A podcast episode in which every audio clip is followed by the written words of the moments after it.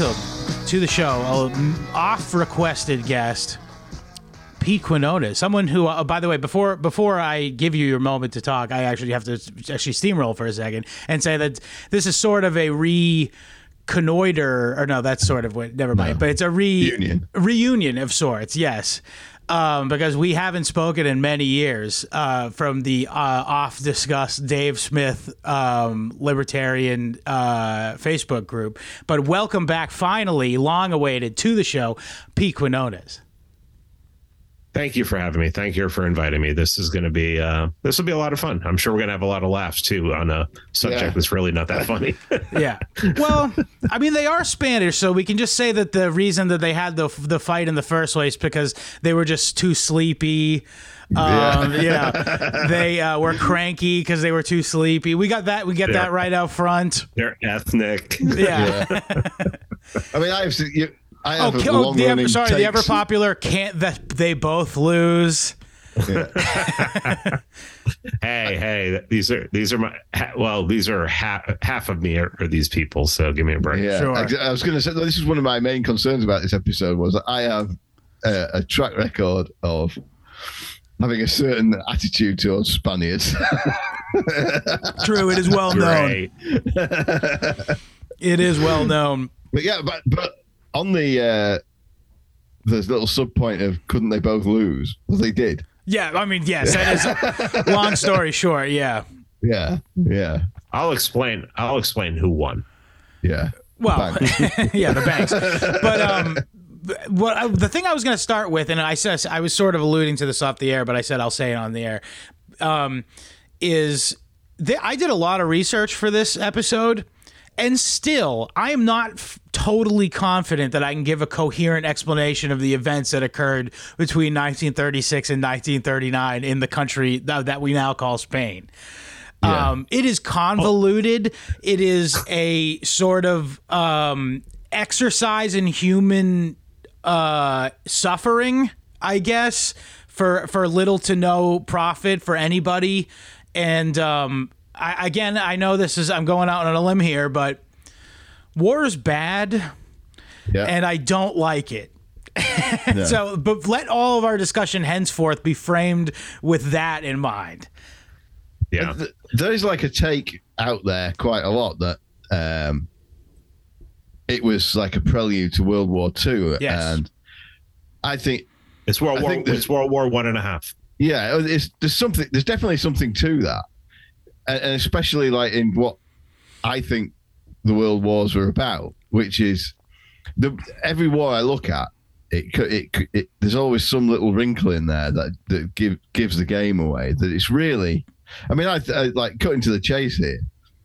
This sort of communism versus uh, fascism or whatever you want to call it uh, thing. I, I think it's it, all the this conflict was just like a, a trial, and I'm not, it mattered to the participants which one came out on top. But Very really. It's, it's the banks are just doing an experiment to see Yeah. which system best fits usury, and what's the best way of getting all the land and and and, the most getting the people in debt mo- more and uh, extracting the most from people, which is the most efficient way. Like, do you do it centrally, like they did through the Soviet Union, or do you do it kind of, you know, the neoliberal way?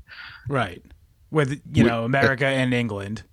Yeah, Well, I, uh, see the problem with the war is you, you literally have to go back 1400 years in order to understand Yes, why this war. so war true. happened. I mean, yeah, I, I mean, you're talking about like pretty much in 500 um, AD, the Visigoths take over Spain, yeah, and then 211 years later, in 711, the Moors invade Spain and Yeah. basically conquer it Yeah. and name it Al, you know, Andalus. And seven years later, they the Spanish immediately tried to start um, fighting back and taking it back. And I mean, Ru- it takes Reconquista. another yeah the reconquista it takes another 700 years for them to get it all back i mean you're 1139 the kingdom of portugal is established on the west coast i mean that didn't exist until then Right. Yeah. yeah, um, and then it, and and this is another event we need to talk about because it's I think it's very important to understand the history of Spain is the Inquisition. Yeah, Yeah. Um, true. I am I am a big Inquisition defender. Right. I, I'm I'm not even kidding. it's definitely I- I- based. well, and it's also it's not what people it's not what people think it is. So yeah, um, you know, after the Re- uh, the Reconquista is done, and um, you know, you have Isabel, uh, Ferdinand and Isabella, 1492, right. um, and what's commonly thought that year is basically all the Jews are kicked out of Spain. Pretty much. That That's the That's that's, the normie take. Yeah, the That- conversos. not- Yeah, yeah, that's not true. Um, Christians, uh, Jews who converted to Christianity um, and could stay, who said they converted to Christianity, could stay. And it became very evident that some Jews were lying. At these prices? so,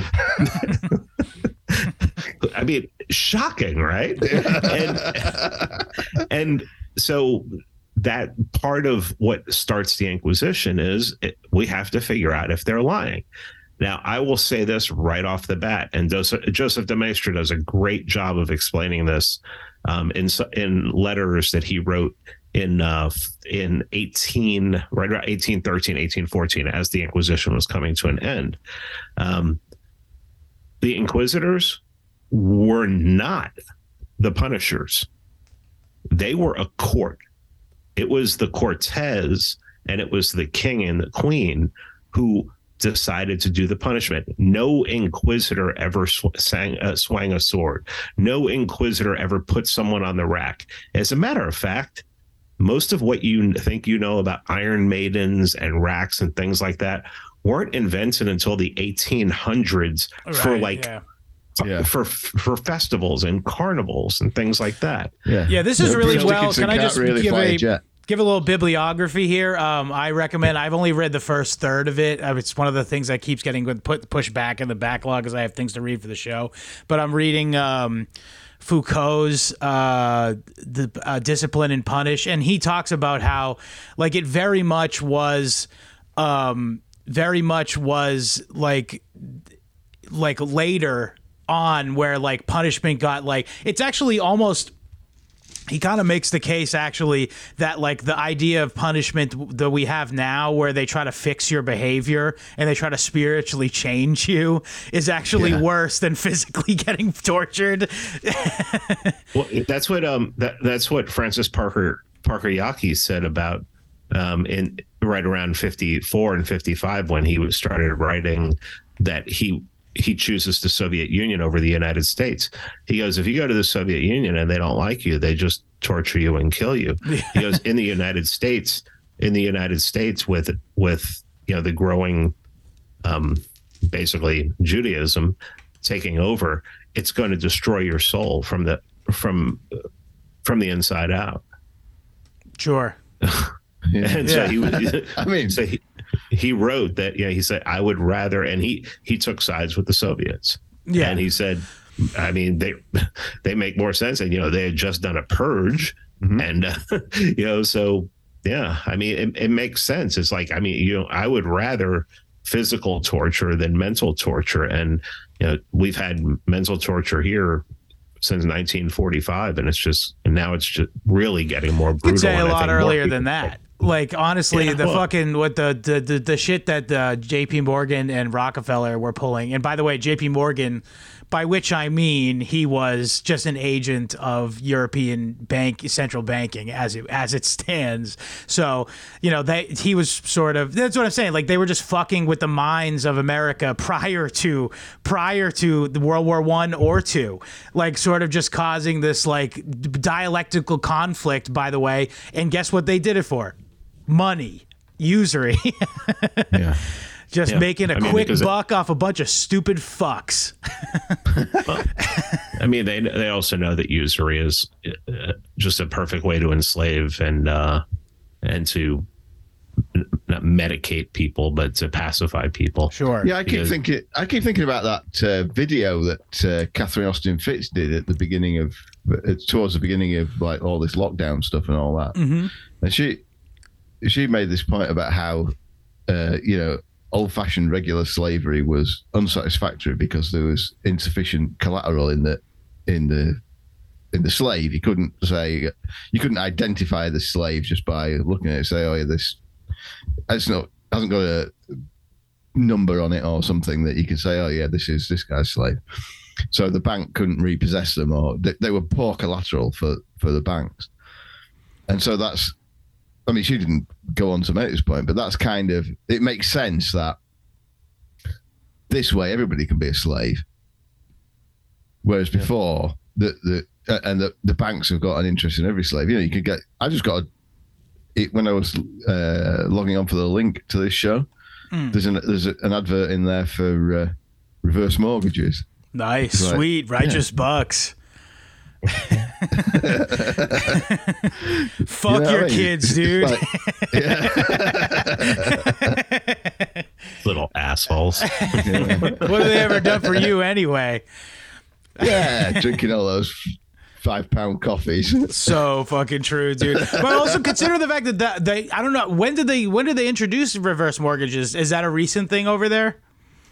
Not really. Oh, They don't call it reverse mortgage here. They call it equity release. Oh, nice, sweet. I love that. yeah, Yeah. it's not it's not you that does the release. right. Yes. Yeah. The executors of the property. No. Um. But even think think of it this way too: is like the the the the target demo here in America, at least, is the American boomer who has nothing but contempt for his children, who like Yeah. views his own son as sexual competition. Yeah, in the arms race towards fucking flexing boomer bucks. Uh, But we have a So- thing here. It's like you, you, I live in the countryside in an area where they grow cereals, and like based. there's to have this evidently there's a government scheme going. On i don't really follow these things. But in, there's a pub next door to my house and we get uh, farm guys and guys who fix farm machinery and stuff go in there.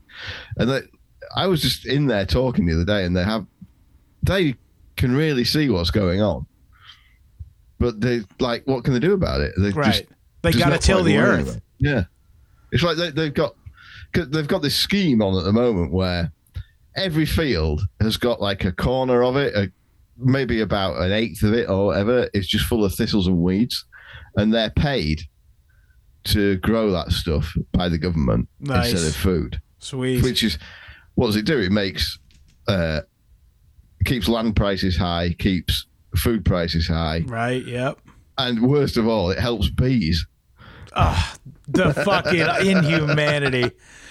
Yeah, Um, but they're like these guys, they're like, oh, it, this is just ta- they're taking my money off me to give it to the farmer to grow weeds so that I can pay more for bread. Yeah.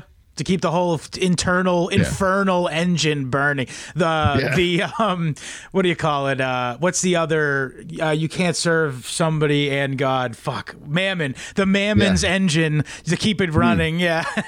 um but that's a good segue. So that you're talking about this guys these guys are just basically peasants who don't who have no no effect on their on their the society around them. Well, that's a perfect segue into the Spanish Civil War because um, one of the things that you see throughout the story is like, and, and by the way, remarkable how much footage was taken during this conflict. And I have a little theory about that. We'll get to later.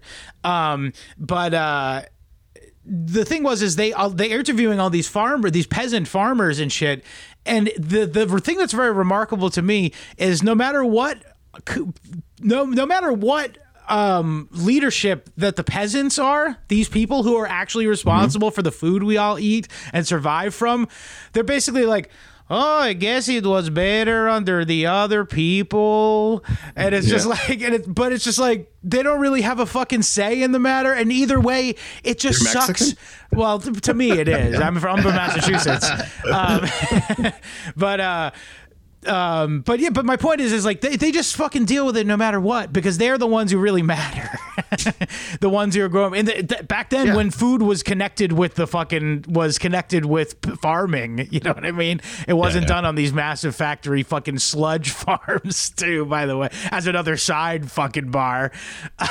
well, well, I mean, one of the one of the big prob one of the big problems is is that um, Spain, like after Colum after Columbus went to America, Columbus with three they- parentheses around his name.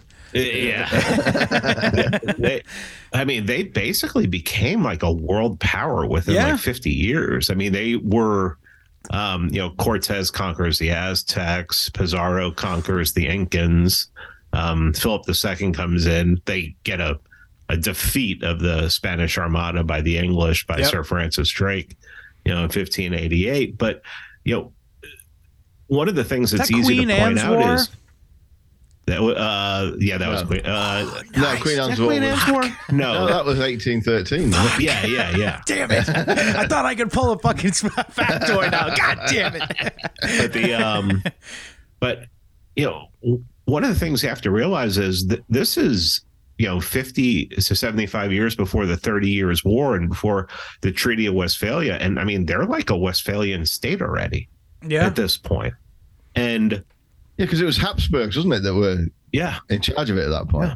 so when you um like when you look at the history when you read like um oswald spengler's uh, prussianism and socialism Yeah. like I'll read this. This is what he said about Spa- about Spain. Um, he says he's talking about um, how different he's talking about the petty concerns of the Italian and French political thought. And he goes, how different these petty concerns are that of imperial Spain. The Spanish spirit was out to conquer the earth and establish an empire that would never see the setting sun. We need only compare the Spanish conquistadors with the cond- uh, condottieri condottieri in Italy. It was the Spaniards who first made the entire globe the object of Western European political planning. Italy itself became a Spanish province. And it's important to understand the spiritual conflict that led to the sack of Rome. This action put an end to the Renaissance church. The Spanish Gothic vitality, which holds sway even today in the Vatican, rose up at that time against the Renaissance church and the closely related Reformation churches. Since then, the idea of world domination has never been put aside. Basically, he um he he talks more in that book about how it's really an essay, a long essay, um, how when Prussia, you know, Prussia of the uh, 18th century is modeling itself after Spain, after what Spain did in those years. And one of the ways I look at it um, that he doesn't mention, but I look at it is the fact that you the Spanish were held together by one thing the Roman Catholic Church. Yeah, And, you know, th- I think that what the Prussians did was they did, the, they said, we need one thing to hold us together. And I think it was the Prussian identity. And I think that's why the Prussian culture, that's why when, you know, when we make fun, when my former libertarian, my, my libertarian former self used to make fun of Prussian schooling, Prussian schooling can never work in the United States because there's They're not, not a monoculture. yeah, Yeah. it's not a monoculture. yeah. Um, kids go to church. I don't care if they're white. I don't care if they're white, Mexican, or black, and their culture is just basically, you know, ignored in their uh, in how they're taught and what's the best way to teach them. And you know, the the Spanish just had that Catholic, you know, Yeah. had, you know, it's like even even if you weren't somebody who went to church, you only went to church on Easter and you went to church on uh, Christmas, that you were that kind of Spa- uh, Spaniard. I mean, you still, you know, were brought up in the church. You were still Yeah. uh, baptized It into was the part of like the You're- whole medieval Yeah. sort of society and like the way people's brains were sort of oriented, clustered, if you will, at the time was to be like, well, there's hierarchy, and part big part of that hierarchy is the church, and that was all over Europe, by the way. It way. was the top of the hierarchy. That's what I mean. Yeah. Yeah. Um, and right, because God is is also the king, by the way. Yeah. Um, so uh, the other thing is like, so I think that that informs part of the fact that that time you were talking about where they're really expansionist. That's for the rest of Europe. That's the medieval era. Like they Yeah. were still fucking around with serfs and shit, basically. Yeah. and um, it's interesting that, that that the Spaniards did that with that because of the interesting thing that I was sort of like going into this. This was sort of my um actually like preconceived notion going into this was like um actually there's not such thing as a Spanish person. There's like Catalonians and Basques and That's the problem. Yes. Yeah. So they're not really a thing. Yeah, yeah, I guess. Um, but uh, what's it called? Um, but it really was, yeah, the church, and that's the, the so they they but they alone out of all those European medieval powers was like, hey, let's use this sort of. Um, uh, shared identity to make us do like cool shit, whereas like the rest of the people were like killing each other over religion. Although, sorry, I'm looking at my map of Spain. Um, when you, this one's from 1843, Spain and Portugal. When you start looking and you you realize that the greatest strength and the greatest weakness of Spain was the fact that they did have decentralization. You know, you had uh, Right. the Catalan, the Catalan, the Catalans. You had um, Andalus. The um, you had um, Kind of goes part and parcel with feudalism, though. yeah, my Like people, Japan. my people up there. And but here's the thing: is that was the it, it made people feel like they had more freedom than they actually did. But also True. when it came time, when things got bad, and when things got really bad, and you know the 19th century was it was a century of war. I mean, the Yeah. you, you know you had Napoleon, you had the war here and uh, two wars here, uh, but the war between the states and everything. But a lot of countries just basically skated through the 19th century, and the 19th century for Spain was awful. I mean, it Right. was. I mean, there were three Carlist wars. Yeah. I mean, you're it is it was just it was terrible, and um, part of that That was part like of the a reason. wasn't that all because sorry to interrupt you, but wasn't that all like sort of like the the um the result of them sidling up with Napoleon and like that's the whole like the Bourbons and shit Well, like the, I mean, they, they they were basically under Napoleon's thumb yeah for for a while there, you know. So Yeah. they it, they sort of had to because they were they they had already lost. They were losing the empire, and eventually the United States would basically be put the dagger in that. And th- that's uh, also a, an interesting thing which occurred to me occurred to me while I was researching this was that all these enormities of the Spanish Civil War, you know, Sp- Spaniards were kind of accustomed to that yes in relatively recent history because of how they've been treated by Napoleon. You know, the, all this kind of thing the French rabble did to them yeah, uh, when when they switched sides and went with English. It's like it, it's it's. I, uh, there's this whole thing in European politics, which pe- which I mean, our audience knows all about it, but most people don't get the fact that the relative yeah, nationalism is an, is a 19th century phenomenon, basically. right and it's liberal But by yeah. the way Yeah, but like was you were just saying, Spain was already a nation. France, England, Russia, and that was about it. And they were the ones that ended up with the massive empires, and that's and so like, and then that like nationalism was imposed on a big chunk of the world by the British or Anglo-American Empire yeah and then it just ends up you got more effective contenders.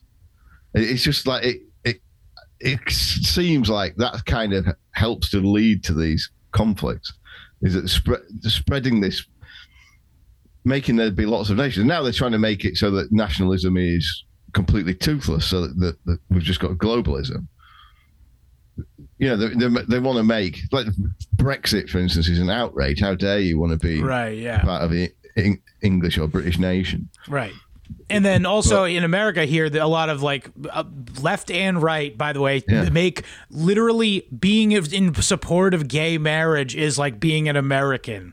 Literally, Yeah. Ted Cruz is going uh, coming out here going, being like having support for gay marriage, or not know if he actually said gay marriage, but you know, like respect for homosexuals is like is like part of American culture, and we're going to defend it. And he was specifically referring to somewhere in Africa, banned, oh, yeah, but- faggot shit. You know, they just they just legalized pornography in Ukraine. Based. I- I'm not surprised to hear that. By the way, the closer the you sidle up to the beast, the uh, the the more uh, more of the beast's features you get. Yeah. Yeah. Well, here l- l- let's uh let's get up to the war. Sure, yeah. But let's do the let's do the 18th century first because Yeah, yeah. this so the Carlist Wars. Where were we? yeah that? so yeah so the first Carlist War was uh 1833 1840 um fighting spanned most of the country at one at one time or another although the main conflict centered on the Carlist homelands of the Basque uh, country Aragon Catalonia and Valencia Another Carlist War, second one, 46 to 49, was a minor Catalan uprising. Rebels tried to install Carlos Count of Montemolin on the throne in Galicia. A smaller scale uprising That's was so put down. important too. By the way, the specifically the Catalan fucking uprisings because they Still going on. True, good point. I think they're right wing now this uh, this time. But um, what I was going to say is uh, they uh, they they were like the last holdouts in the fucking war.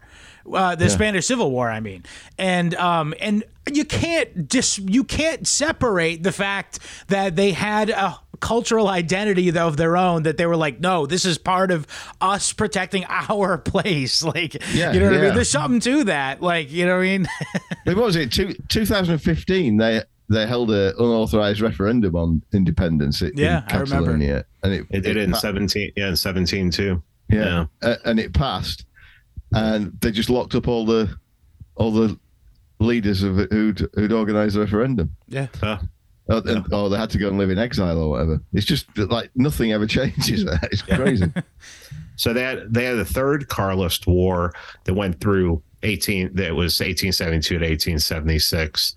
Um, and so, but here's probably the one of the most important things that happened, and this cannot be ignored. It happened in eighteen sixty eight. There was an Italian, friggin' Dagos, named Giuseppe Fanelli. He arrives in Spain 1868. He was an admirer of Bakunin, um, you know, Marx's opponent in the First International. Yeah. He came to Madrid without speaking any Spanish, no money, but the idea as it became known. It was the quote unquote the idea. Found a very enthusiastic audience. Within four years, there were nearly 50,000 Bakunists in Spain, of whom the majority were in Andalusia. Right. Okay. So Right. um, there were so, what was the idea? the idea was communism was Right, okay. you know, But yeah, Bakunin was- Bakuninite. was like a was a further left than Marx leftist, basically. Right, okay, like, yeah, yeah. um, but uh, what was I going to say specifically? Like, I guess maybe make a, let me make a little speculation here, and perhaps you can correct me if I'm wrong. But Andalusia, you mentioned before that that's what they called um, the Moorish. Um, uh, what's it called? Uh, era of of Spain. So I might understand that there's a ethnic mix there in Andalusia, by by, by virtue of that. basically in Spain, you will even if you go to Spain today, you will see blonde hair, blue eyes. You will see white people whose families have been there for a thousand years, but the majority of Spaniards, including myself, Yeah. usually have five to ten percent Northern African in them. Yeah. Yeah. Anthony Cumia class. yeah, it's i mean it is just and you know and, and thomas 777 says that it's probably what makes makes us so such good fighters and people who want to you know it's like we have we, we have like five we have at least five percent crazy north african you know Yeah. uh, Mauritanian. Moroccan- yeah. yeah yeah in us and, Yeah, but um Franco But yeah. had had uh, Moroccan troops, didn't he? Yeah. That was what yeah the, the plan the- was in the start to start with. Yeah. So, um, but I guess, I guess wh- there were a lot of reasons why anarchism could become the largest force in the Spanish working class Yeah. because it was like it, it proposed cooperatives, Right. um, associating freely. This was the time uh, for it too. I just like I Yeah. hate to I I don't, don't want to like just listen. I'm obviously not a leftist. I've never been, or maybe when I was in high school I was a little bit of a leftist. But you know what I mean. I've never in my adult life espoused leftism. But you know, there's a place for trade unionism. You know, Yeah. in and, uh, general, honestly, not necessarily the way it has been implemented throughout history, but there's a place for collective bargaining in the workplace. Frankly, yeah, th- this, this brings me to one of the one of the main things that struck me in in researching the actual events of the war, which is that you have basically the whole uh, Christian conservative element of it, as represented by Franco, was basically branded as fascist because this to of simplify the, optics. the- Right. yeah, And- the- the- and the the Falun the Falangay who Yeah. are in that who are in that picture right there, they were the real fascists. yeah, they- Uh, Franco Franco did not allow them to um no, they all got Uh, they all got mysteriously killed. Yeah. their leaders, And then the ones who by, lived- by their own, their own side. Yeah. right? So uh, uh, they wanted to nationalize Well- banks, amongst other things. it, we'll we'll get to this, but Yeah. the the most incredible thing about the Spanish Civil War is the fact of how many sides there were on both sides. Yeah. It is So true. it's the most it's the most disorganized the left has ever been. Yeah, but this is this is what this is what really jumps out at me, Pete. Is coincidentally the one element of the right wing coalition where all the leaders get killed happens to be the the element that wants to nationalize banks, right? And on the left wing side, the one element that stopped it getting on the Republican side, the one element that stopped it being a rout in the first week was the anarcho syndicalists in Barcelona. And the same thing happened to them. The communists did it to them right. as financed by by Stalin. Stalin. himself. Yeah. The, the, Yeah. the, the two well, elements that let's were actually threat to say the- it's uh, John D. Rockefeller they- by virtue, by way Yeah. of Stalin. yeah, and and they paid for it because Stalin got every drop of gold that Yeah. the government had. It got And- sent to Moscow, and he and then it got sent he, Switzerland cel- from he there. laughed about that. yeah. well, nine nine of the ten uh, commanders that Stalin sent were Jewish. right, yeah, Yeah. Yeah, Well, I mean, he probably wanted them out of the home country too, for the record. yeah. and, and and one of them, I can't remember his name. I probably have it in my notes somewhere. Um, as soon as he came back, Stalin had him killed. Naturally, right? yeah. yeah, because he's Stalin. yeah. Yeah, but um, He gives no fucks. Um, what was I going to say though? Um, so yeah, in so okay, now we're getting up to the pre, the pre, right. The prelude era, in which, um, and it's also we got to talk about this. So, do you- just to interrupt, do you think if Hitler had had a bigger mustache, he could have killed as many people as Stalin? As a, well, wait though, Mao didn't have a mustache at all. Yeah, he had a really high voice. I mean, he should have had. True. A, I mean, Have you ever heard Mao? One of those mustaches. No. Have you ever heard a mouse speech? No, and I haven't. I've only No. read what he said. Oh, he has the highest voice. He has a he has a high, a high voice like a cow, like a like an American child before like like an American boy before his voice changes. I mean, it's really strange. Maybe he was a eunuch. Uh, that would explain a lot. Do lot. have minds for strategy Yeah. because you know they don't have an interest in you know. so Um, the um, so we you get into the 1900s and like 1902 they crown a 16 year old Right, Alfonso the 13th. like you do. Yeah. and he like just he inter he interferes in parliamentary affairs. I mean, p- political instability is rife, and between 1902 and 1923, they have 33 governments Wow. Yeah. That's incredible. in 21 Wait, years. that is pretty funny. He was 33. Interesting. Yep, 33. there you go. some things never change. In, in, in England, we just we just crowned a guy with the with the mental age of a sixteen year old. You know, he's into climate activism and he finds fifteen year old girls attractive. Yeah. Some things really Uh. do never change. More things change, the more they stay the same. That's what I always say. Yeah. Yeah.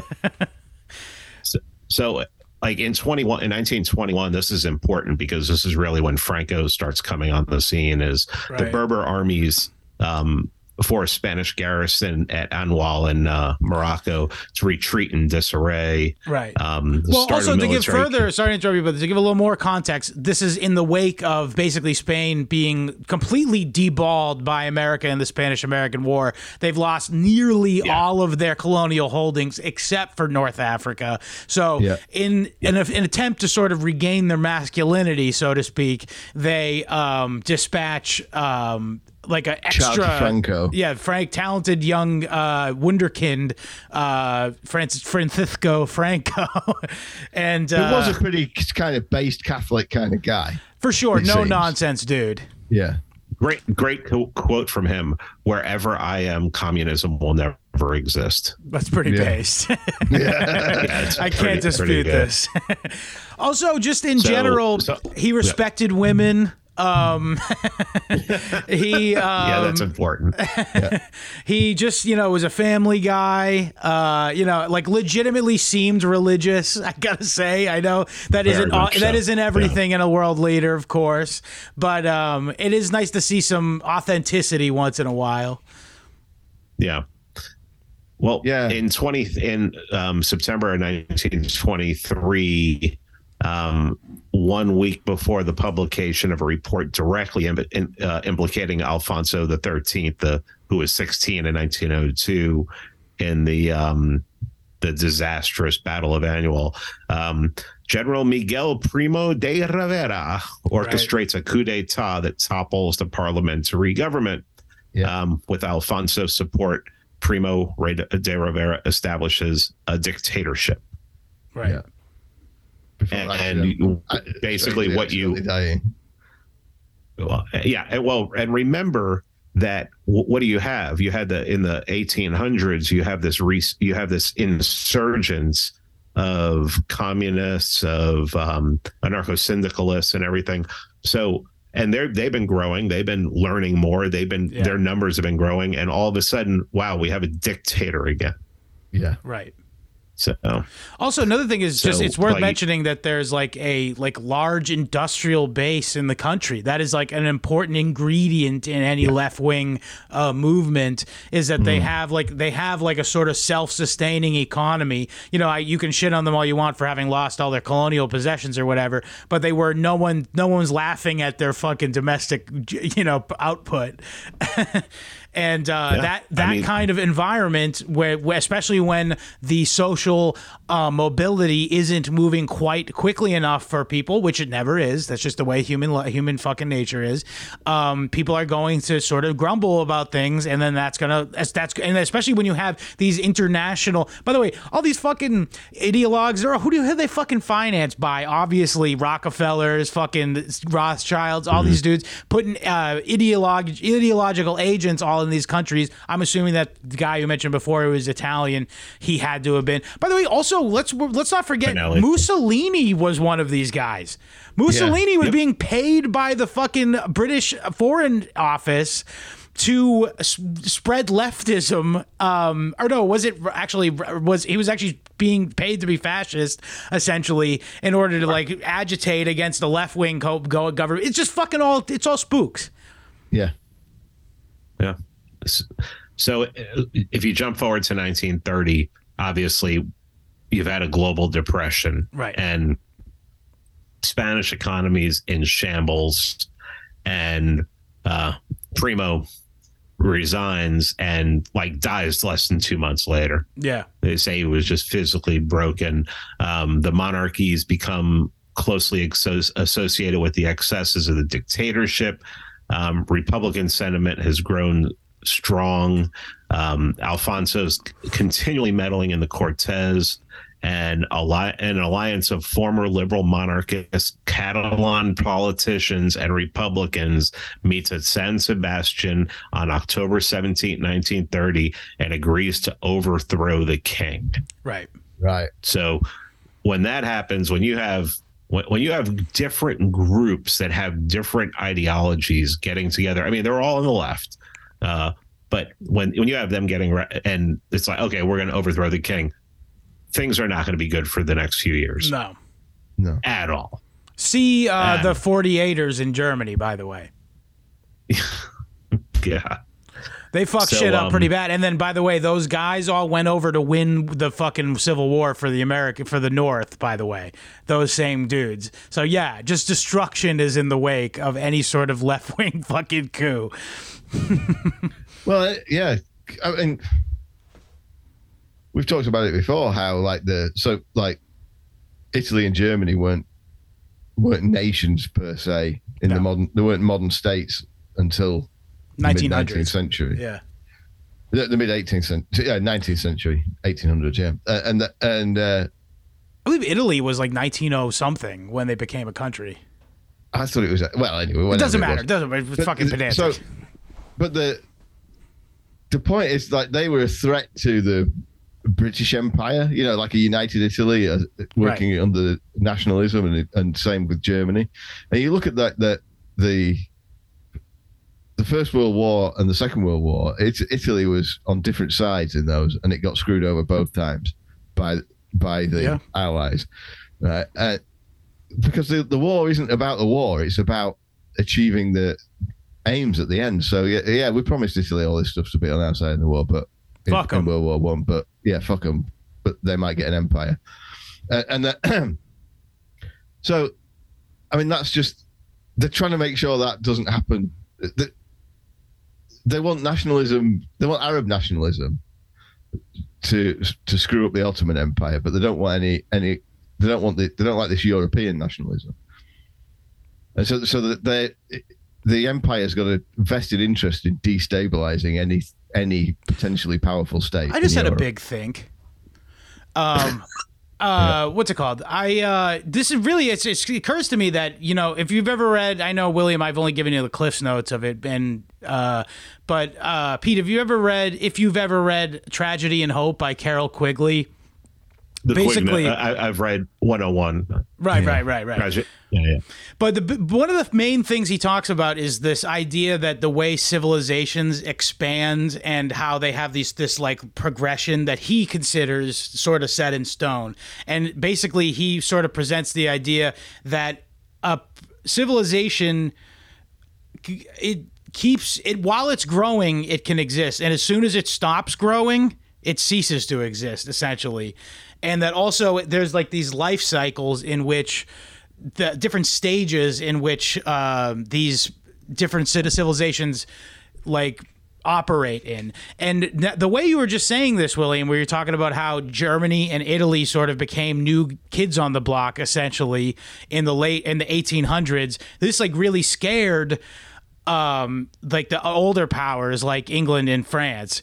So Yeah. they did do everything they could to prevent them just from when they if they view another civilization, in this case the German and Italians, to start growing, that means they just view that as an existential threat as as to their potential growth and their you know they, uh, basically it's the death knell of like the, their entire thing. So instead of instead of fucking letting these other civilizations uh, grow and fester, in their opinion, they sort of just co-opt them and sort of take them as a te- tentacle them in. Yeah, well, sovereignty over land is a zero sum game, isn't it? True.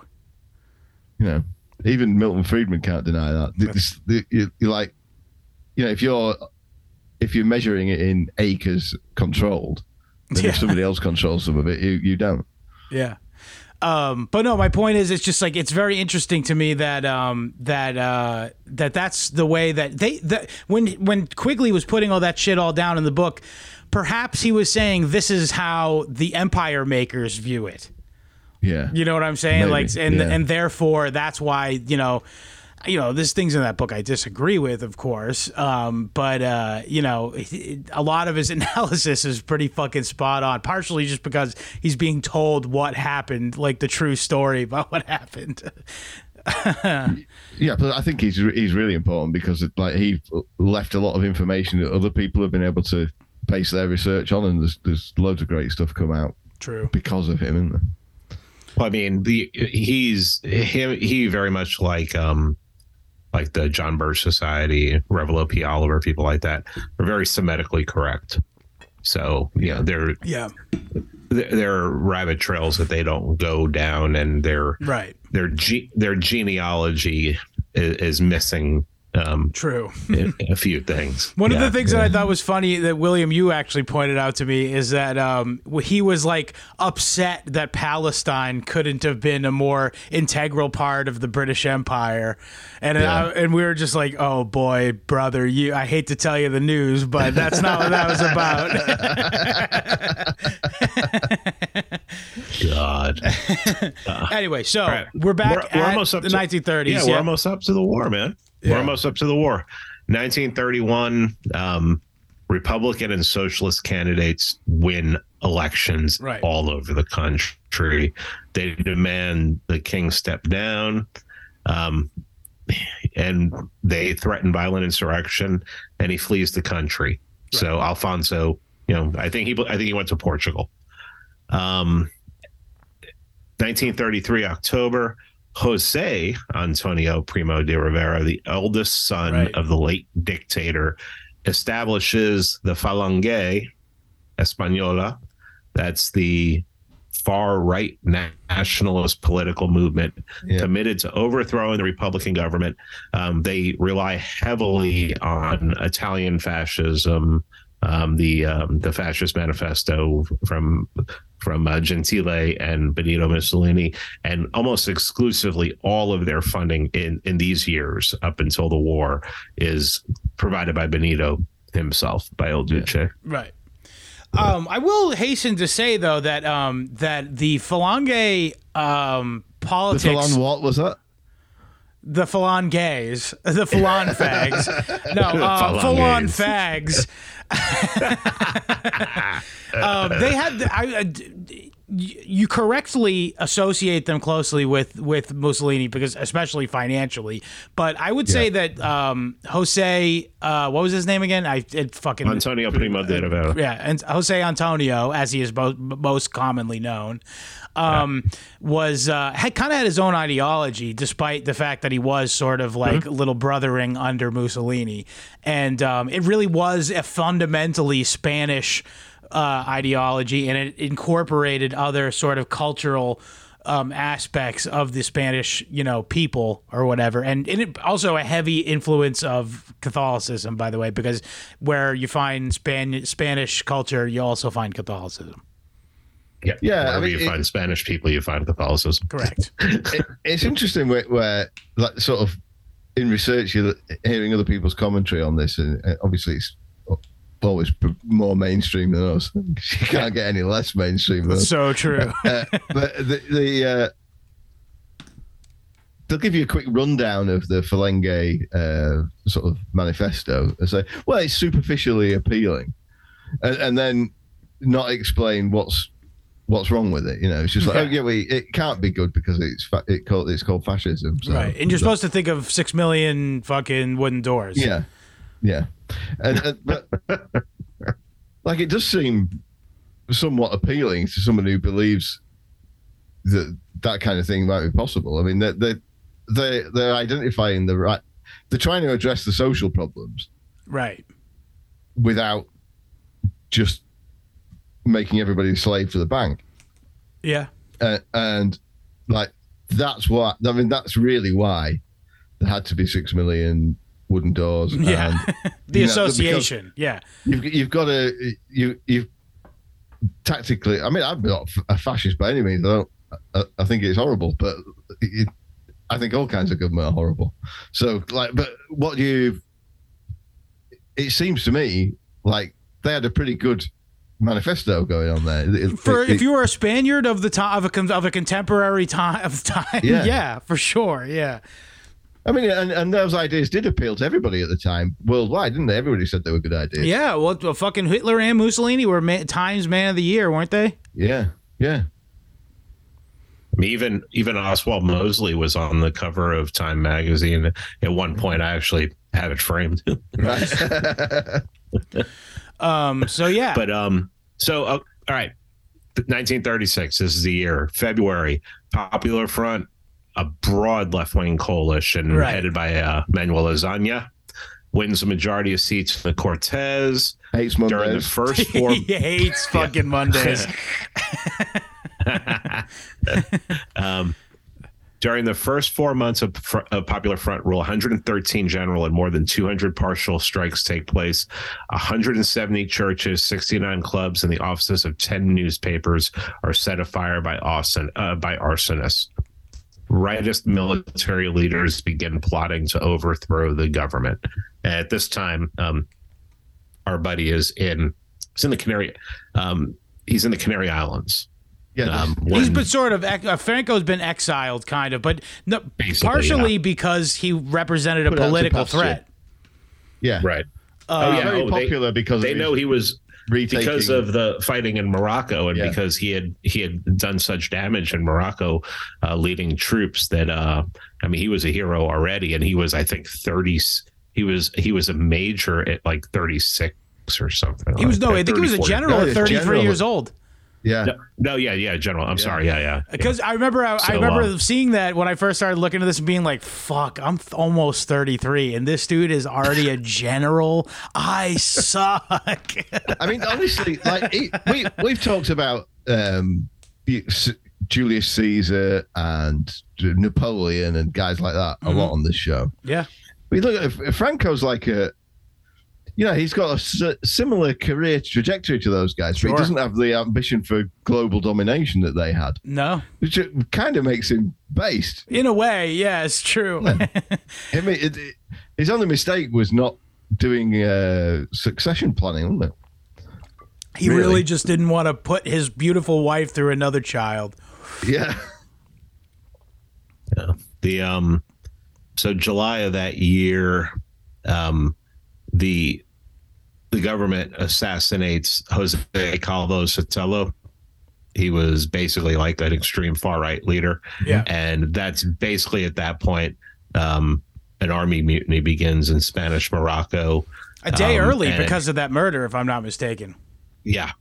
And Um, um, Franco d- broadcasts a manifesto from his base in the Canary Islands, and they um, there, there's in a couple of the books. Uh, I think it was uh, Beevor's book, "The Battle for Spain."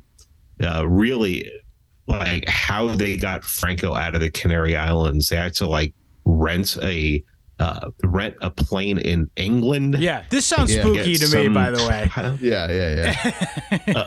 it, it- it's it, it, like and there's there's like girls on the flight you know that, that are like um like look like Compromise. trying to stripper you know like they're strippers or something like that and they, they fly there and then they get him over to Morocco and then they can't get across and Italy I mean um Italy has to send planes in order to get them across to the mainland and everything but yeah, well, the other uh, two leader, the other two generals who were like sort of in the triumvirate with with Franco were both killed in plane crashes and Hmm. plane crashes. Big fucking air quotes there, by the way. Um, uh, I'll call that just like the fucking Gary Caradori fucking uh, plane crash. Yeah, okay, pal. Well, I mean, I guess you know planes. Probably Planes do crash a lot in there, crash, too. especially in the 30s, I would imagine. Yeah. By the way, but I gotta assume that maybe one of the two was shot down. I don't fucking know. Yeah, They I didn't mean, want those guys in charge. They wanted Probably. Franco in charge because that's why they sent the fucking spook English pilot to fucking go pick him up and ensure that he made it and the other two didn't. Yeah, Yeah, the um so you know a lot happens after this after July. Um I mean the they just start murdering priests, raping nuns, disinterring um nuns This is and the leftists? priests. Yeah. I mean they're just absolutely it just really goes to show their hatred for and their resentment for what Spain was yeah. or you know what they perceive they li- had to live under for you know for centuries i mean we could have just left them to live under the under the moors and see how that worked out but you know um well, it's. I mean, it's happening in in Ukraine now. Isn't it? The, the the persecuting the. uh, It's not quite to that degree, I don't think, but it's it's like it's the same aesthetic, isn't it? It's it's, it's like oh, you, you know, these represent the old order. And we're gonna We wanna rip down gay. your symbolism, your symbols, and sort of tread on them symbolically. Yeah. And yeah, they're defiling the church, one way or another. so so one of the i I guess one of the more controversial things that happens is that um well eh, right around october it becomes very clear that this is going to become a proxy war for a couple other nations but i'll get to that Yeah. um but in when franco finally lands on on the mainland there's two things that he can do he can march on, immediately on madrid Mm. or there is a a siege that's going on at the um, Alzacar Toledo, which is a, a historic fort, um, just I mean, famous, right at the center of the country, Right. and it's it's being seized. And when you read uh, in um, book on called The Last Crusade, he describes this siege. I mean, they were trying to put bombs underground and it was like and they put bombs underground and they went to blow the thing up from the bottom and it only ended up blowing up part of it and so franco had to decide well am i going to go to madrid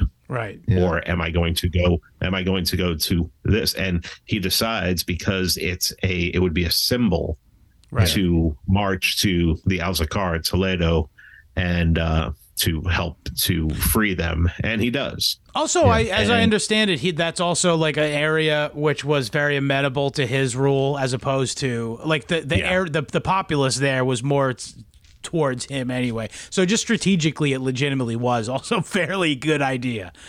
Right. Yeah, we, we must remember all throughout this, um, while Franco uh, definitely wants to take Spain back from these, from this scourge, um, he's also thinking about himself.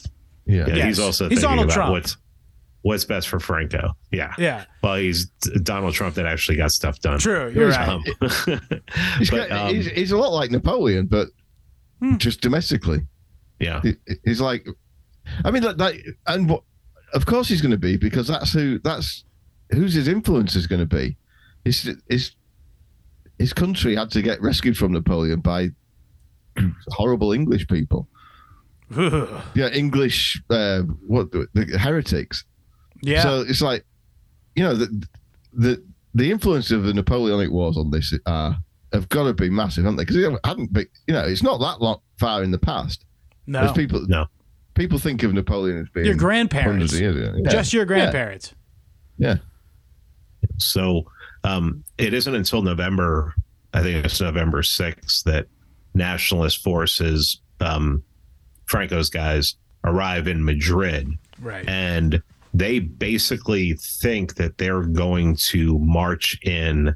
Um, and be greeted as heroes like in Iraq. yeah, yeah, yeah, destroy the international brigades.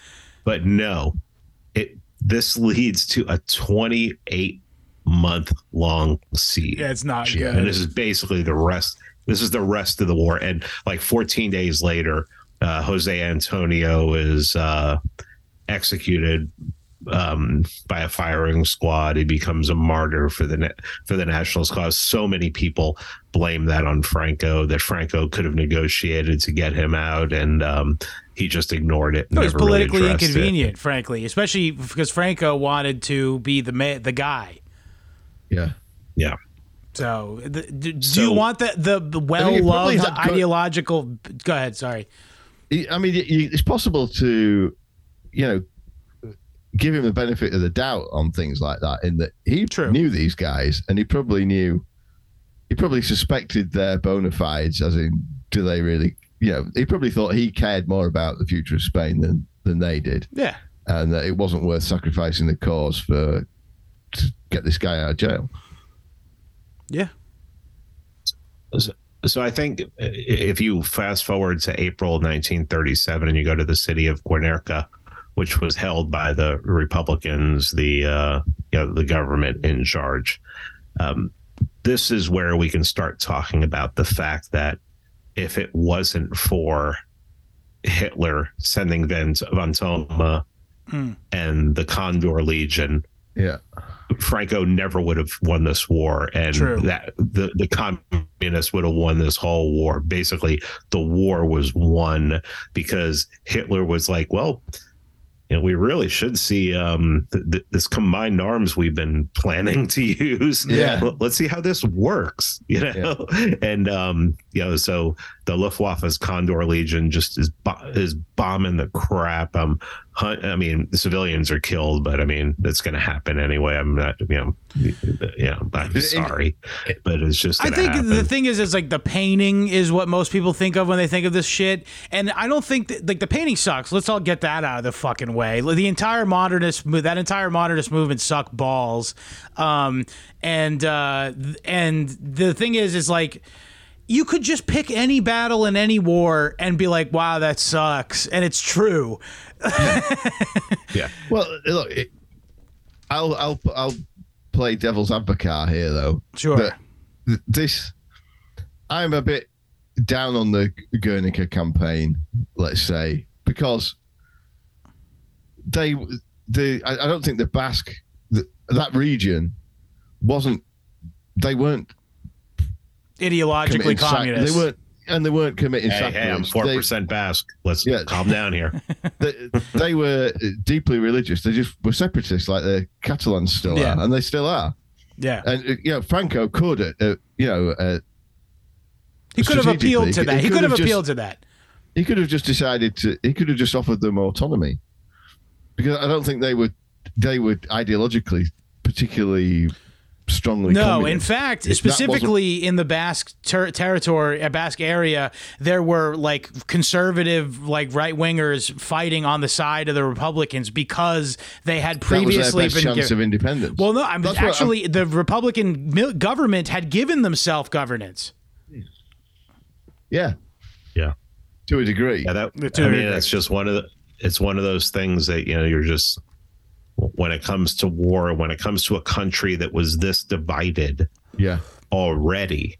I mean, from the get go, which is why you know I, I said that if it would have been a lot better if Spain was this gigantic imperium all along instead of all these you know independent i mean even today if if you look at if you look at spain today they when they refer to andalusia they still refer to it as an autonomous region yeah, oh, and oh, yeah, yeah. that these are all autonomous regions and you know, I mean, it's card. It's, I mean, it, uh, They're not relying on the autonomous from Catholic fucking Church Bank to- of America and fucking they're still- and barons. that's for sure. Yeah, no one's autonomous from that anymore. They- what they do, uh, like Bank of America, which used to be the Bank of Italy. like MotoGP is is a massive sport in Spain, and all the, so they have several Grand Prix a year in Spain, but each community, you know, Comunidad de Valencia, whatever, you know, the Comunidad de Aragon, the- all these that were, I mean, this kind of harks back to the anarcho syndicalist collectivization of farms that went on Yeah. down there. That, that those they're still sort of paying lip service to that existing, but you try and be separate and you go to jail, bro. It's baked And into so their frontal cortexes. that what made Franco hit Guernica like that is the same thing that made him hit Barcelona like that in in in 2015 because mm. the, the it is all about the unification of Spain. Franco was about the church, the monarchy, and the unity of Spain. Which I mean, I, I'll I think as a general rule, countries get to live more peacefully the smaller units they, they go into. So like I'm not like ideologically pro Franco on this. I get that he's sincerely. ha- I mean, I'm I'm not like second guessing him here. I, Yeah, I think take that- him at his word yeah. that he thought it was better than everyone playing along. Yeah, I, I, I And, get that. you know, That's I like- still the pervasive. I like decentralization and I like smaller units as well. Yeah, But when you live in, when, you know, Amazon is where people do most of their shopping and Yeah. almost all of their money is made because they host the government, you know, government yeah, servers. The CIA Yeah. servers. Yeah. Um, yeah, largest we're not. defense Uh, contractor in the world.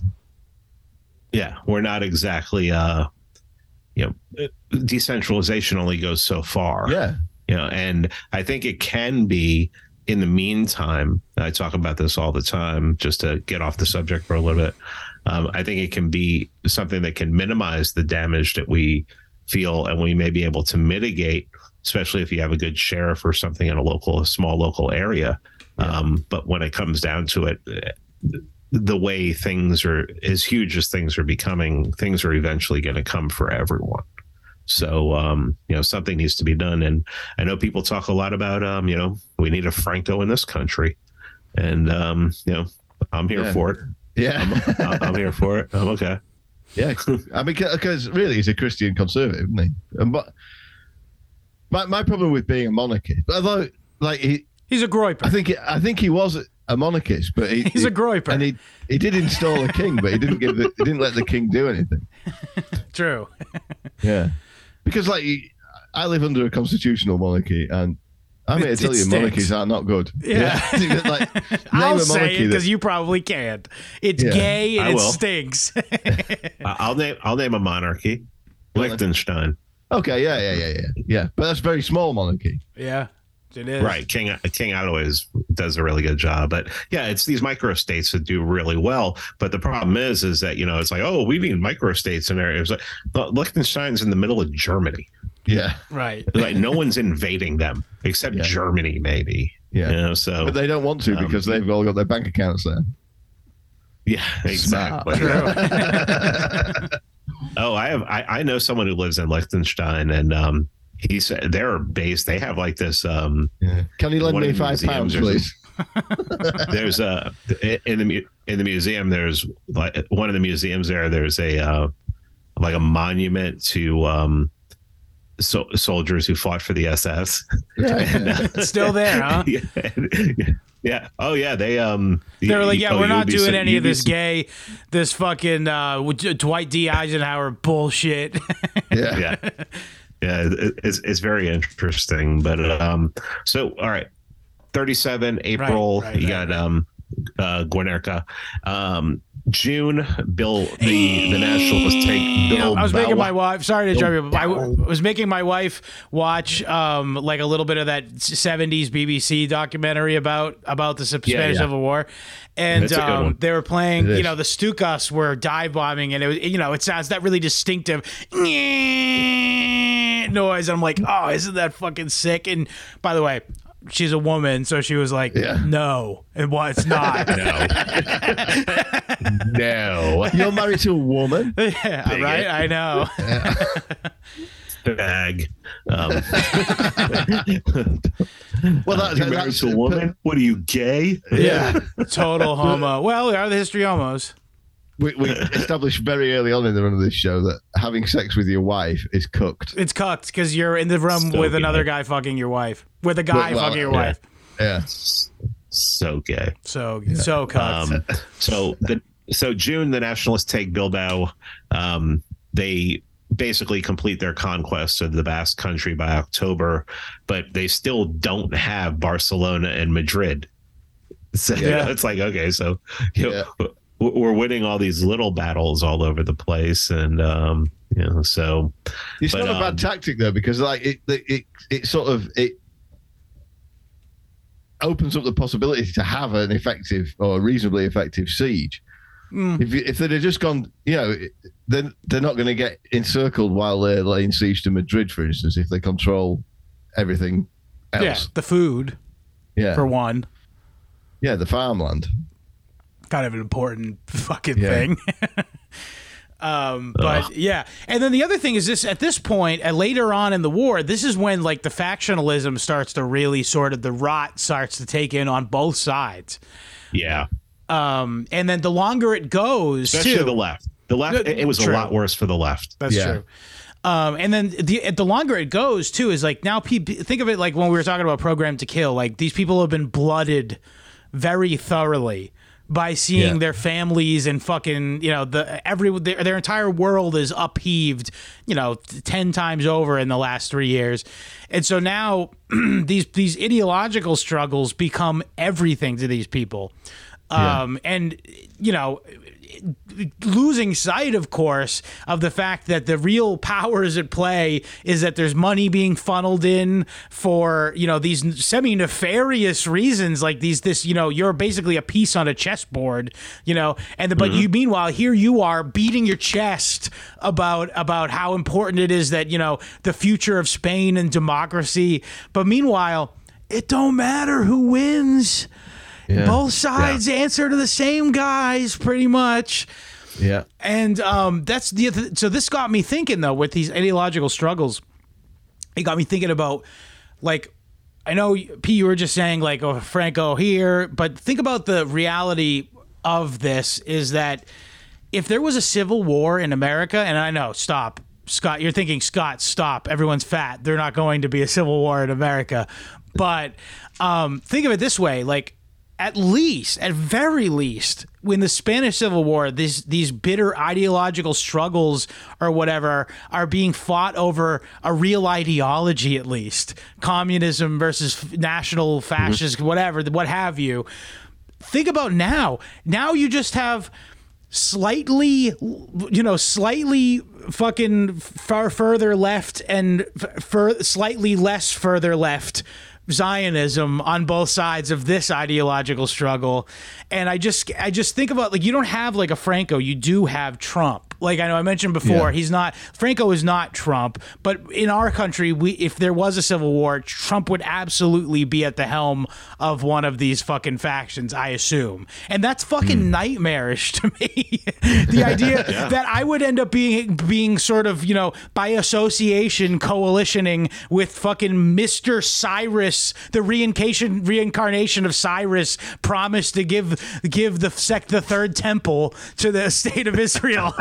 you know? Like that's fucked that that that- like at least there was some sort of coherence in the Spanish Civil War, where these people had like, re- you know, like uh, like Franco specifically, like his whole thing was like traditional Spanish culture is primacy. You know what I mean? That's his whole thing. In America, we don't even have that. It's pathetic. We have what do we have? NASCAR and Disney. Like that's the two different things. If you're liberal, you like Disney, and if you're if you're conservative, you like what are even conservatives like now? YouTubers that own libtards. Yeah. Yeah. It- Chrissie May. well, I mean, Chrissie it's Mayr, not- yeah. you know, I, I the more and more and more it's just going to have to be that you're going to have to raise up a certain small group of elites, vanguard for a better, uh, lack of a better term, that are more in the class of like right right wing Hegelians, well, they they where keep it's like it's either my way or the highway. They, they keep arresting army officers in Germany, don't they? That keeps happening a lot. That has happened a few times just in this calendar year. Yeah. Yeah. American army officers. No, you- German German German, guys, German yeah. military oh. Oh, guys. Oh yeah, yeah. That's they keep right. trying to You're reinstall right. the fucking emperor or something. Well, I mean, Spain. Spain is seeing a. I was. I have a couple videos in Spain of you know women who are out in the streets talking about the days of Franco Sure. and throwing up Romans. You know, th- throwing up Romans, and you know, it's that's not something that you would expect. But Spain, yeah, after 1975, I when did not Franco see the six million doors.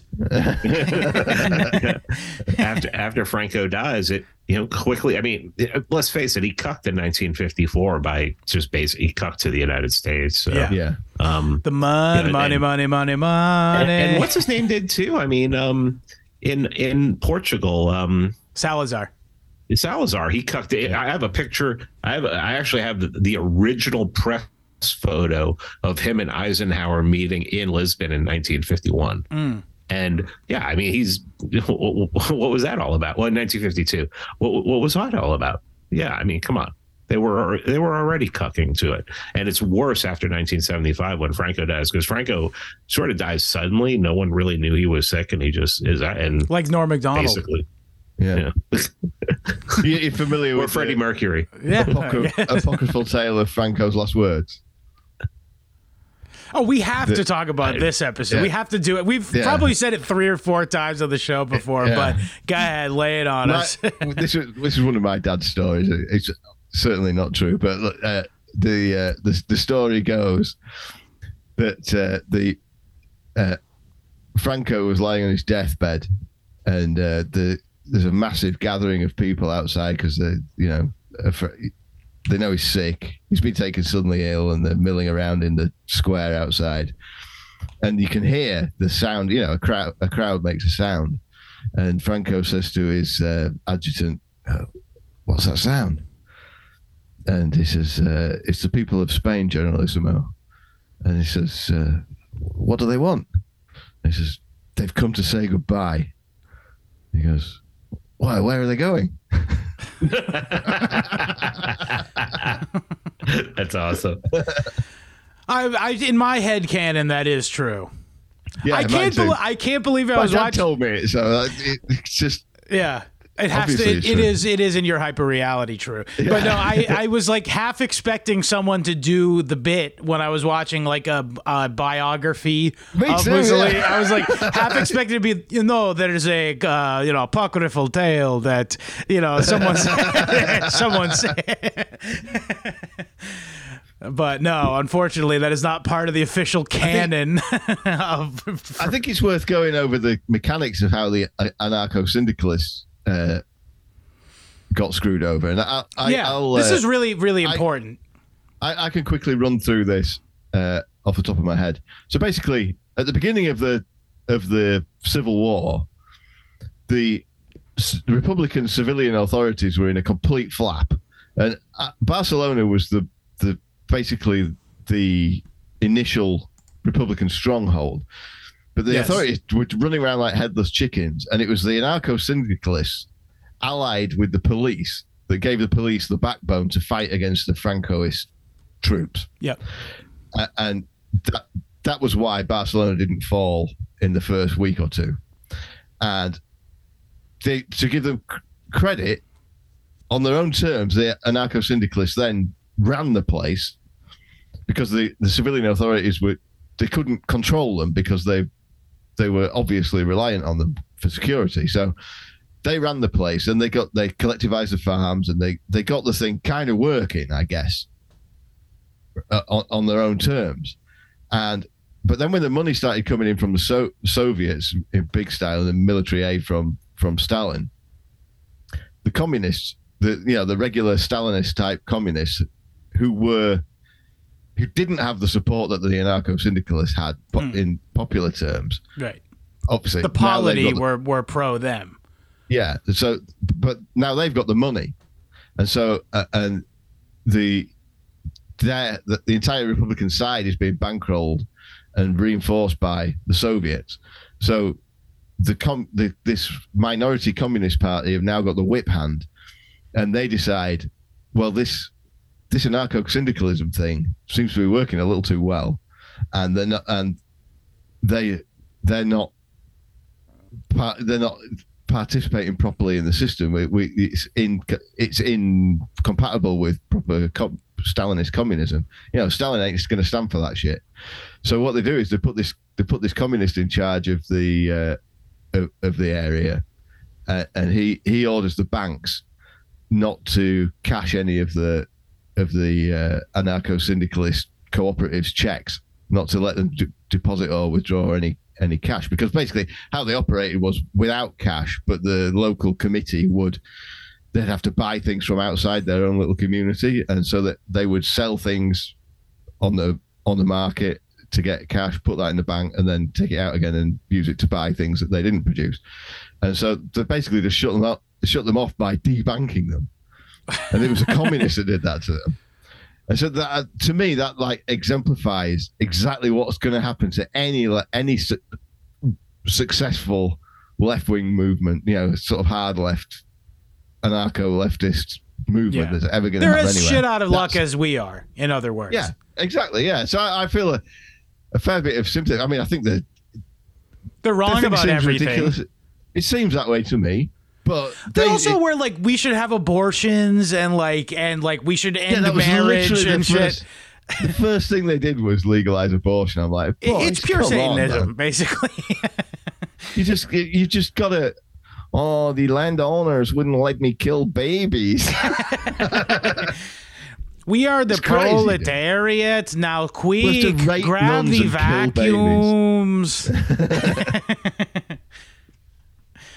vacuums. so yeah, that, I mean that that was what happened to them in a nutshell. Yeah, and the, by the way, it wasn't just. And then for, for after that, the debanking, they also were like literally just like, oh, there was like a sub civil war within the fucking left wing ranks. They Yeah. had like fucking fight. They had like legit campaigns against the the anarchists. Yeah, because Uh, they, the the communists restored some of the some of the collectivized land to the original owners. Right. Yes. Bro, yeah, great communism, bro. fucking ridiculous. But yeah, so anyway, th- and then yeah, so it really it's just it's you know it really is dialectically perfect because the same thing happened on the left as it happened on the right, and the yeah. more radical and you know frankly sincere, yeah. the more sincere just, uh, uh, factions were fucking boxed out, and some places killed. And just to drive the point home, why why were the communists restoring land to the original landowners? Well, if you if nobody owns if nobody owns land, they can't mortgage it, can they? So true. yeah. Well, I mean, there's really only two more things like that really happened that needs to be yeah. There's the yeah. battle at the battle Ebro. at Ebro. Yeah. Yeah. And ah, bro. You know, ba- basically by February hey, 39, bro, Barcelona. we're gonna all die.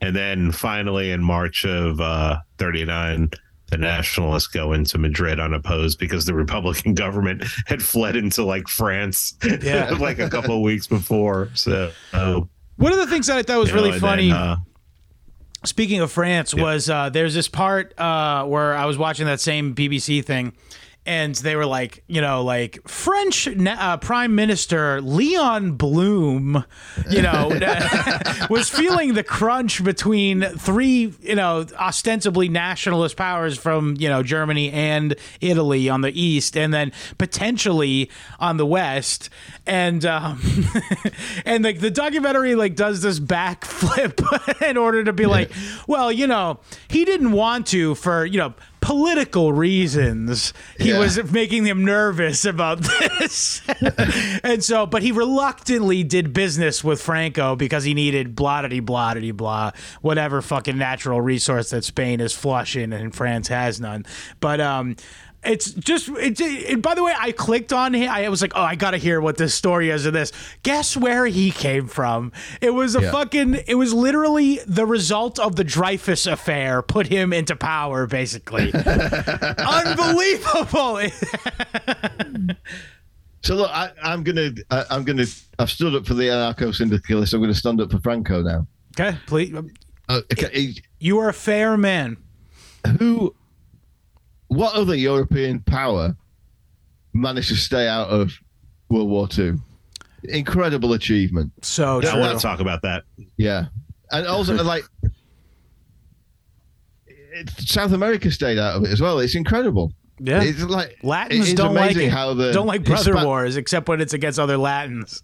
yeah, how the Hispano Hispanosphere stays out of these things. It's it, it's miraculous, and like for all the negative things I've said about them before, you've got to admire that. That's it, it takes some kind of yeah.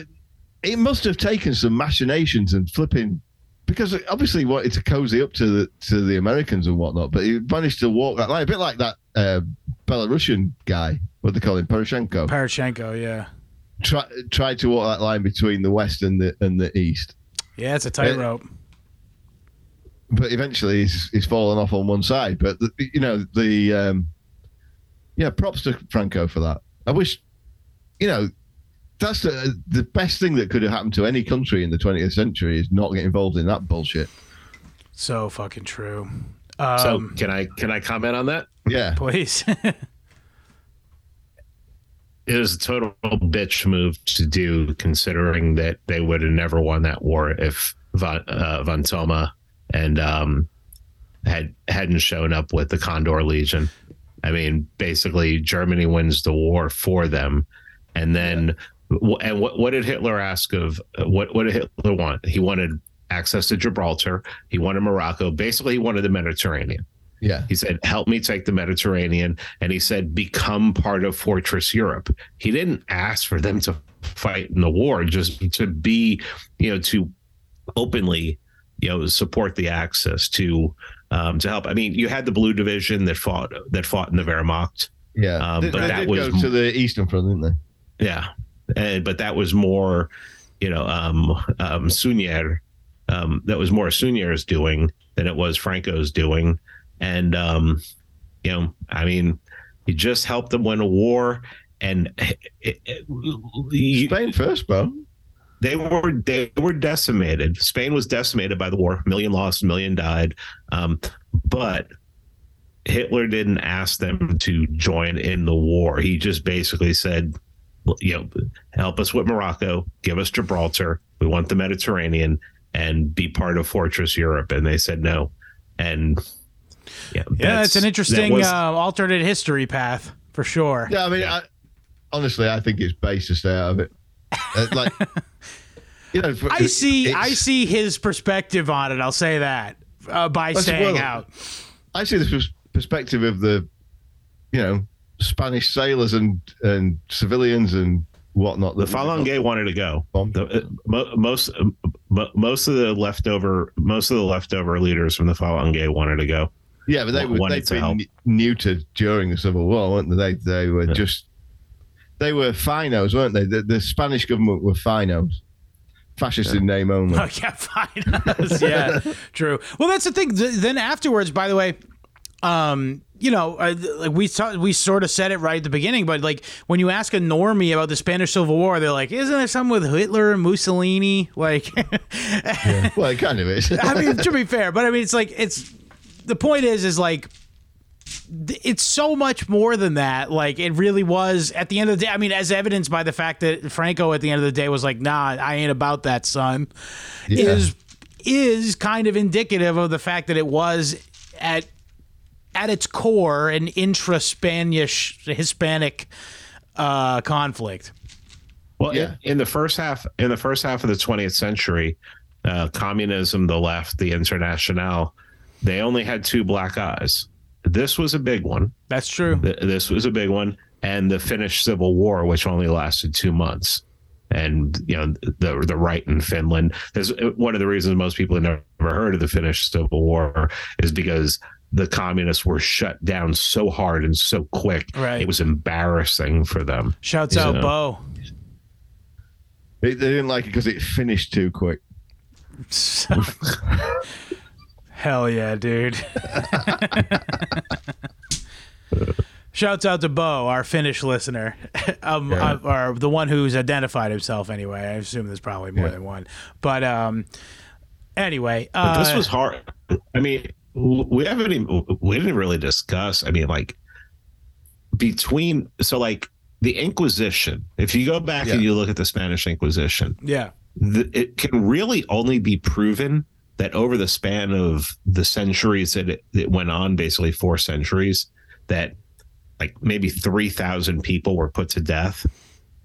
In the span of, of two months in 1936, 7,000 priests, nuns, and seminarians were put to death by leftists in Spain. Yeah these people want to complain about oh the Spanish Inquisition and everything. What the Catholic Church, all the Catholic Church was was basically uh, a judiciary. They just basically they judged. They told the Cortes what you know. They told Parliament what needed, uh, you know, what they found, and then Parliament carried it out. There are so many stories about one guy was selling potions right. and he was ripping people off, and they um, they, they, they said, okay, so what we're going to do is you're going to be paraded through the streets and the people are going to do whatever they want to you.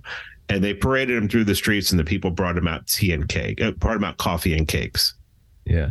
Right. Uh, you know, it was, it, the Inquisition was basically, basically helped to like have order, it gave that country order for three and a half centuries.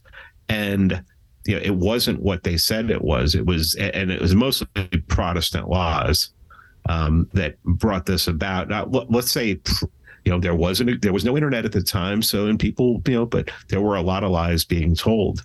Um, but they they burned upwards of ten thousand churches. Yeah, during in, in, the Spanish Civil War. I mean, this is this was a yeah. this was a war against against uh, religion against basically if you look at like the book the authoritarian personality by adorno yes. what, what do they say is you, know, you, you have the uh, you know what what how can we tell if someone's going to be a fascist potentially a fascist they go to church they have right. a family they have a family they um, like their parents yeah. That's literally so one of them in that book. Yeah, they yeah. have a good relationship with their oh, parents. Oh, my my favorite is if you believe anybody who who um hurts a child should be punished beyond what the law. It's like, why'd you throw that one in there? That's a what an odd Yeah. thing to say. yeah. well, I mean, it, it, I mean, I recently because like you know a lot of sort of rightoids going about oh it's demonic and blah blah blah, and it sort of I've always glazed over. But like, but we be we recently did uh, covered the book programmed to kill. Um, We've done so like like we're we've got uh, we're going to be talking about with you know finders and stuff like that, and how like the government's all over all this shit. You know what I mean? It's that's if it wasn't for the government, that that stuff wouldn't be happening. Yeah. And like, it just like dawned on me. Oh yeah, these rightoids are kind of right. It is. It is a war against God. Yeah. Uh, and Absolutely. that's bad. That's absolutely what it's been. That's, that's what it's been ever since. Th- That's what it's been since 1848 when you had what? How many uprisings all at once? yeah. Yeah. How many The revolutions? all at 48ers. Yeah, once? Spirit of 48. Yeah. Yeah. And then where again, I mentioned it before, but where did they end up? They ended up winning the fucking Civil War for the North. Yeah. Yeah. And you know what happened to the South after that? Yeah. Same. I mean, yeah. It's uh, the Spanish Civil War to me is probably, I mean, uh, if I wasn't already like not a libertarian or an anarchist or anything, reading about the Spanish Civil War, would, it, I don't know how you can be like a libertarian or an anarchist after the reading about it because it just it shows you what you're up against. If you're a decent person, Yeah. it shows you what you're up against because the people the the progeny of those people you know like i, I talk about this all the time when you um like if you bring up oh you know we, we did a mussolini in this country to clean it up and somebody who claims to be right wing will post a picture this is what we do with fascists in this country and i have to remind them because you know to me you know the, the, what we're experiencing now is everything is defined by history. I have to remind them that the people who are in charge now, those are the same people who hung Mussolini upside down and killed him. yeah. Those people won. The mm-hmm. reason why why kids why why why girls are chopping their tits off and ki- and boys want to chop their dicks off is because those people won World War II. Mm. Those people hung Mussolini upside down. Those people, you know, marched on marched on Berlin. Those people hung made up laws on the spot at Nuremberg and just completely destroyed jurisprudence for for history. Yeah. To you know hang hang a bunch of guys who you know were Tor- had ball torch balls tortured until until they said they did something that they didn't yeah, do. I mean, and, and I mean, and what they had to do was they had to change it. I mean, when in the history of mankind before that was a government ever ever like said basically they had to convince people this wasn't a government this was a criminal conspiracy Yeah. Well, well, yeah. Well, well, let's not That's what forget about Jordan. did. Rabbi Peterson said the only way that you would ever, you know, the rationalize what they were doing is they're just pure evil, man. They're just pure evil. They're literally just they're obsessed with chaos.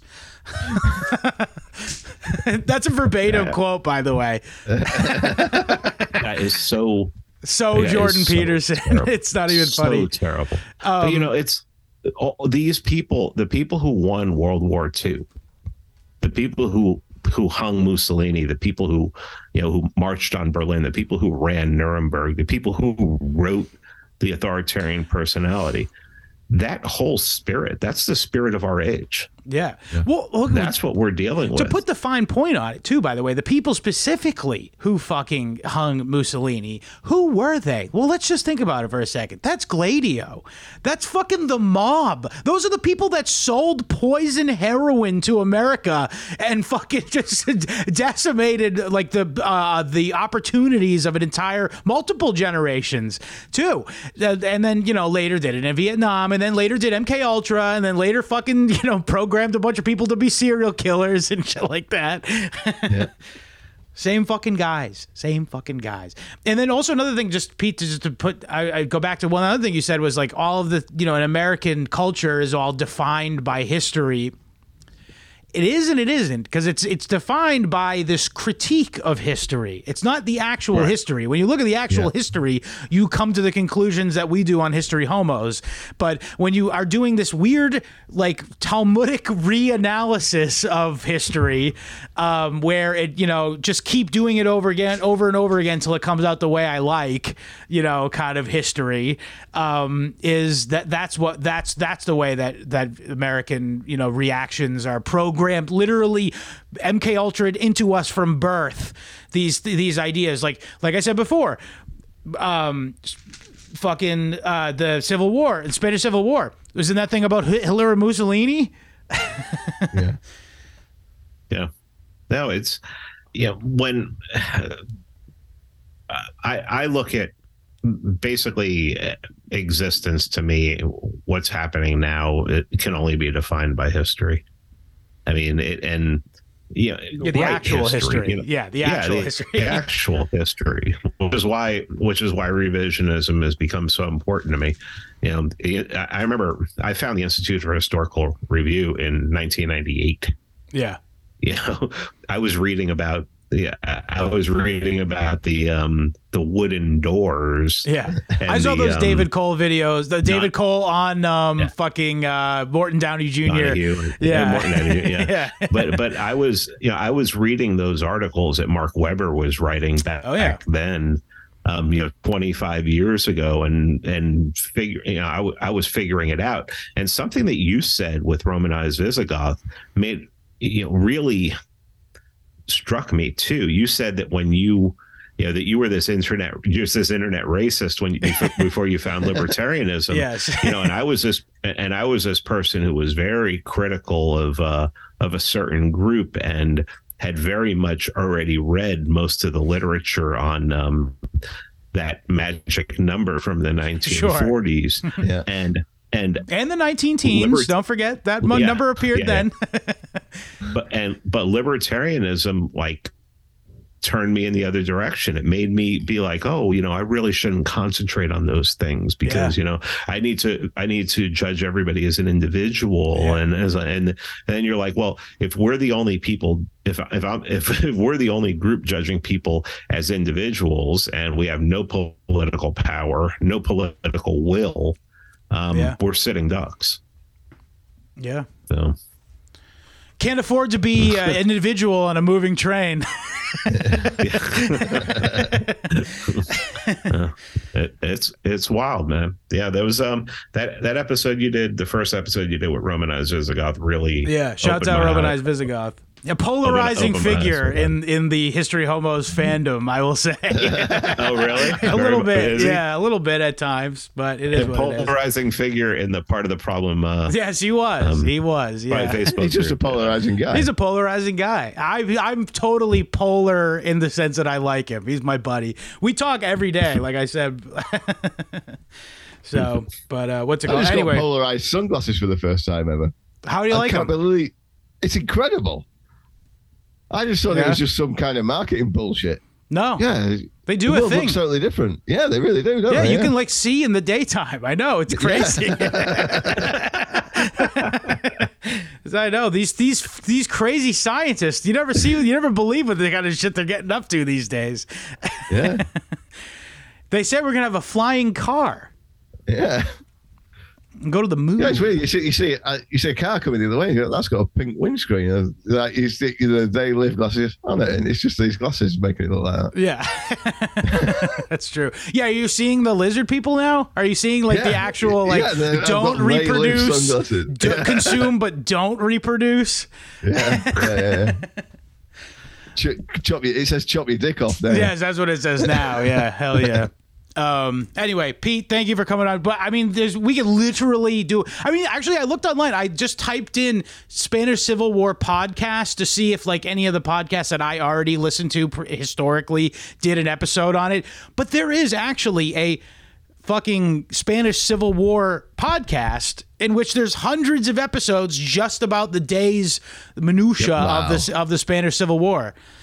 I've done a bit five. like- I've done five with Thomas seven seven seven so far, and we need to jump back into it. We did. I I derailed him saying, "Hey, you know, let's do a history of the JQ series." Like right in Yeah, the middle, of it. starting with it. Martin We- Luther, I assume.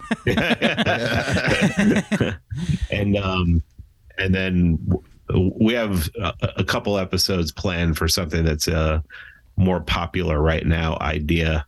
Um, but then we got to get back to the Spanish Civil War because Oh, yeah. we basically we just had background so far and Condor Legion and things like that because uh, yeah, he's Those are probably fun. Those are fun detours. He's great. He's he's probably the most. Um, he's probably one of the greatest Reich historians I've ever talked to. We did 23 episodes on on World War II on my podcast, just basically from the uh, German viewpoint. yeah, Right. Interesting. Well, to the, here's an endorsement. Pete has always been a top-notch com- content creator in the time that I have been uh, been in contact with him. So I can definitely say that anything that he's putting out, go to his site, check him out. Pete, is there anything you'd like to promote to our listeners? Yeah, just the Pete Quinones show, and um, I have a Substack that I that's become really pretty popular, and um, I enjoy it a lot. It forces me to write. Uh, PeteSubstack.com. Based. Excellent. Um, and for us, www.historyhomos.com or find us wherever you find podcasts. Also, we're available on all the places Rumble, BitChute, Odysee. Uh, but most importantly, Rokfin. That's www.rokfin. That's R-O-K-F-I-N dot com slash history homos. And that's like the best way to support the show is to subscribe over there. You get once weekly bonus episode every Thursday. It's sort of a topical episode. We just talk about the week's events or what we're thinking about that week. It's actually a lot more comedy focused. We do we like to have fun on the regular episode, but but uh, the bonus episode is where we get to be silly. So uh, so check. If you're into that, go check that out at www.historyhomos or dot rokfin.com slash historyhomos.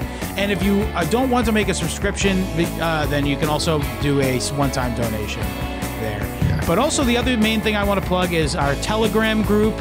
T.me slash history homos is our channel, and T.me slash history homos chat. Come meet your future Guantanamo Bay cellmates. Um, And uh, yeah, that's it. Uh, William, we die with dignity. William, is there anything you'd like to say to the people before we get out of here? Viva España. Viva Cristo Rey. See. See you later, homos. Spanish songs in Andalusia. The shooting sides in the days of 39. Oh, please leave the ventana open. Federico Lorca, dead and gone. Bullet holes in the cemetery wall. The black car, the Guardia Civil. Spanish bombs on the Costa Rica. I'm flying in on a DC-10 tonight. Spanish bombs, yo te quiero infinito. Yo te quiero, oh my song. Spanish bombs, yo te quiero infinito. Yo te quiero, oh my song. Spanish weeks in my disco casino. The freedom fighters died up on the hill. They sang the red flag. They wore the black one after they died. It was Mockingbird Hill. Back from the buses, went up in flashes. The Irish too, drenched in blood. Spanish bombs shatter the hotels. My senoritas also met in the bar. Spanish bombs, yo te quiero infinito. Yo te quiero, oh my bombs, yo te quiero, oh corazón.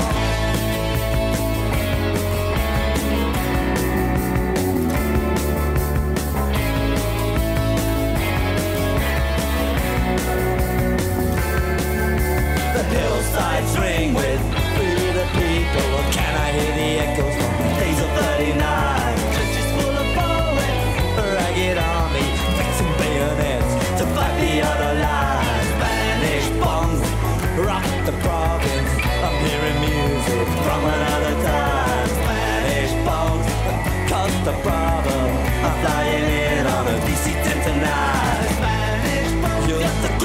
the needle You're the quitter, oh my corazón Spanish pop You're the quitter, infinito.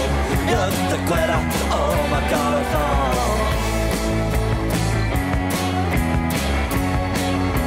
Oh my corazón Oh my corazón Spanish songs in Andalusia Mandolina oh found in Granada. Oh,